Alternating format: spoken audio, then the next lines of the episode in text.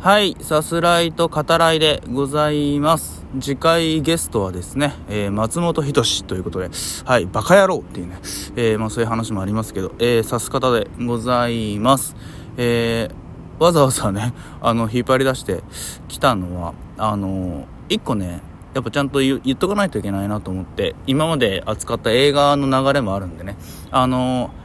一連の報道ですね、非常に残念だなと、うん、思って見てますが、僕も松本さんのファンではね、ある、まあ、あったという言い方にも、このタイミングでしよっかなって思いますけど、あの、キャンセルだよ、キャンセルバカ野郎っていうね、あの、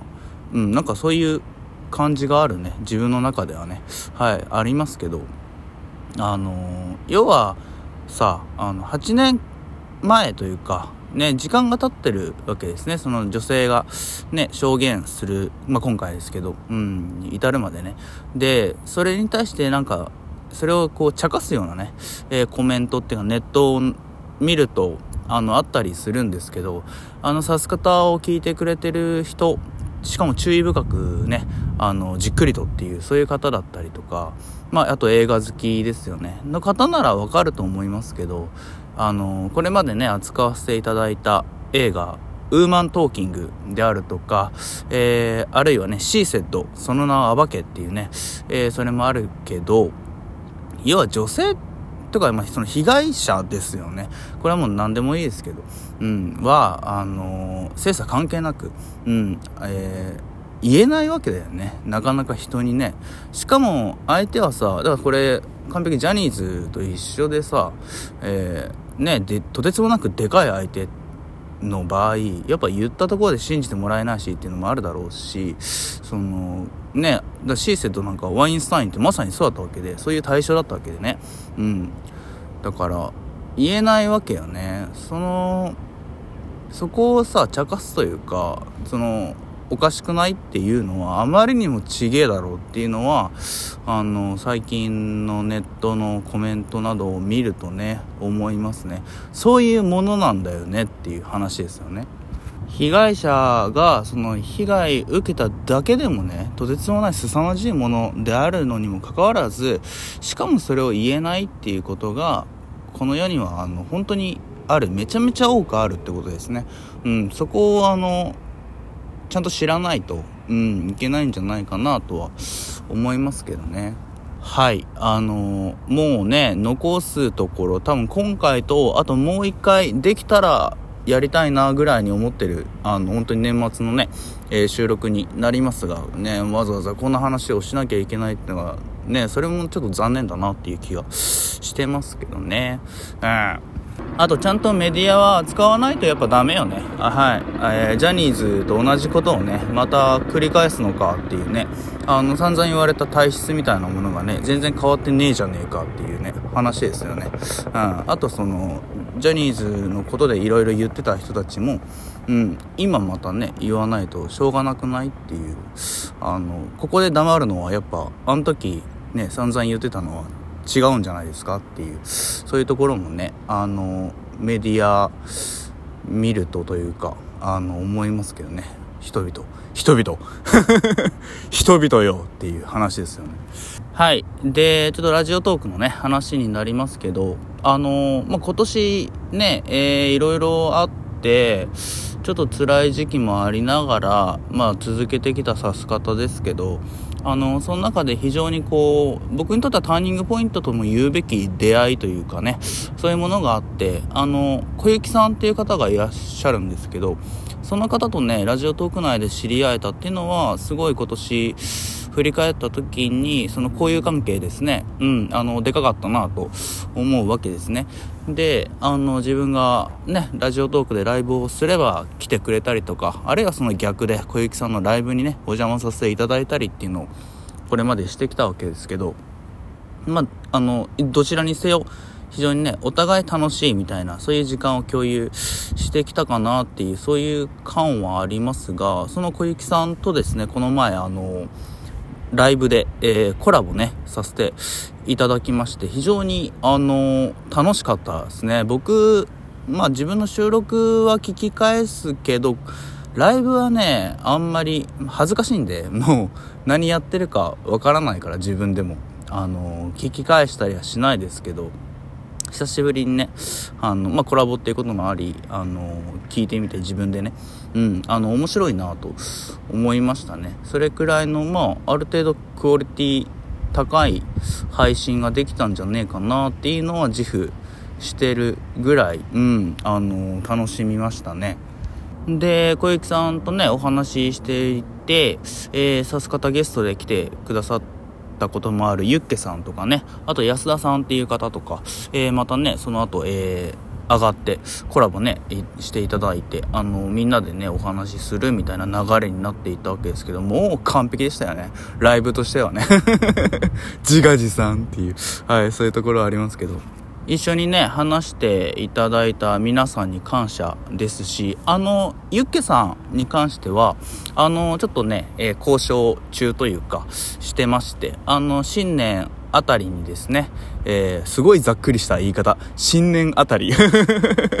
あの、またね、ゲスト出てくれないですか？って収録の方にね、あの、そういう話も、うん、えー、しているところではあるんですけど、なんかこう、ささやかながらね、あの年末っぽい、えー、ちょっと普段とは違う雰囲気というか、えー、違うことっていうのをね、えー、やらせていただきましたね。うん、あの、すごいいい経験になったなと思います。これね、あの、きっと小雪さん、あの、聞いてくださってるでしょうから、はい、あの 小雪さん、聞いてますか？ありがとねまたコラボしようね はい、あの、言わせていただきますけどね。で、もう本当に土年末って言っていいね、時期ですね。あの、あと1回だけ、年内にね、ちょっと今年を振り返るみたいな感じで、ね、あの、12分フルで使わなくてもいいから、あの、もう1本だけ収録配信できたらいいなとは思ってますけど、ただバイトがね、あまたね、29日から、えー、僕、ぶっ通しでまた5連勤がね、始まりますからね、はい、あのそれ5連勤自体はね普通じゃねえかって思うけど、まあ、タイミング的にね、うん、どうなってくるか。あの去年は僕大晦日ね1人で棚卸しをするっていうすごくこう寂しい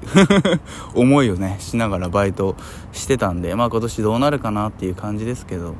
まあ無事にね、えー、次の休みまで、うん、3日ぐらいかな。ああ、その時まで、あの、駆け抜けていけたらいいなと思っております。というわけで見てきました映画、パーフェクトデイズ。えー、年内ラストの映画になります。はい。えー、こちらについてお話ししていきます。ちょっと長いですけど、えあらすじ概要をですね、引用させていただきます。パリ、テキサス、ベルリン天使の歌などで知られるドイツの名将、ビム・ベンダースが役所工事を主演に迎え、東京、渋谷を舞台にトイレの清掃員の男が送る日々の小さな揺らぎを描いたドラマ。2023年第76回カンヌ国際映画祭コンペティション部門に出品され、役所工事が日本人俳優としては誰も知らないの柳楽優弥以来、19年ぶり2人目となる男優賞を受賞した。東京渋谷でトイレの清掃員として働く平山。淡々とした同じ毎日を繰り返しているように見えるが、彼にとって日々は常に新鮮な小さな喜びに満ちている。昔から聴き続けている音楽と休日のたびに買う古本の文庫を読むことが楽しみであり、人生は風に揺れる木のようでもあった。そして木が好きな平山はいつも小さなフィルムカメラを持ち歩き、自身を重ねるかのように木々の写真を撮っていた。そんなある日、思いがけない再会を果たしたことをきっかけに、彼の過去に少しずつ光が当たってゆく。東京渋谷区内17カ所の公共トイレを世界的な建築家やクリエイターが改修するザ・東京トイレットプロジェクトに賛同したビム・ベンダースが東京渋谷の街、そして同プロジェクトで改修された公共トイレを舞台に描くとなっております。はい。あの、非常にまとまりのある、えー、概要になってるんじゃないですかね。うん。あの、これ、ね、今聞いてもらっただけで、どういう映画かっていうのはなんとなく分かったんじゃないかなと、うん、思いますけど。あの、本当に、本当に本当の名称っていう感じですよね。ビム・ウェンダースね。えー、概要にもありましたけど、まあ、やっぱ僕の中ではベルリン天使の歌ですかね。うん、もう、どでかい作品をえー、いくつもね、抱えてるっていう、えー、方になりますけど、まあそのビム・ベンダースがね、撮った本当に、あの、日本映画、これぞ、みたいな、えー、本当小津安二郎チックなね、感じもありますけど、うん、あの、見事な作品になっていると思いますね。やっぱ役所さん素晴らしいですね。あ男優賞はもう納得というか、このキャラクター、平山っていうね、人物にやっぱ贈られた賞でもあるかなと思いますし、つつましくもね、生きる平山の生活にまあなんか、憧れがあるんでしょうね。こういった生活を送ってみて、みたいな ビンベンダスがね、あの、そう考えたんだろうなっていうふうに思いながら見させていただきましたけど、見ながらね、本当にこう、温かい、うん、気持ちになれる。それはあの、やっぱ優しい、ね、えー、人物である平山っていう、えー、その、ね、内面というか、全てを通してでもありますけど、ルーティンというかね、その毎日、まあ、しなければいけないことっていうのは我々は実際抱えているわけで、その自分たち全てをね、こう肯定してくれるような、うん、そんな映画になっているかなと思います。で、えー、平山はその夢というか、えー、その日のまるで影を追うかのような、ね、あの、眠りにつくわけですよね。寝ている間にその日の出来事っていうのを思い返すみたいな場面が何回かね、差し込まれるわけですけど、その、日々の中にある影、うん。自分から離れないし、まあ伸びていくものでもありますね。なんてことない生活に見えてもね、きちんと積み重なっているもののメタファーにもなってるし、えー、クライマックスではそれが重なってね、色味が増すっていう、うん、あの、ここも素晴らしかったなと思います。優しい気持ちになりながらね、人によってはぶっ刺さる、うん、そんな作品になってますね。はい、映画館でご覧ください。ではまた。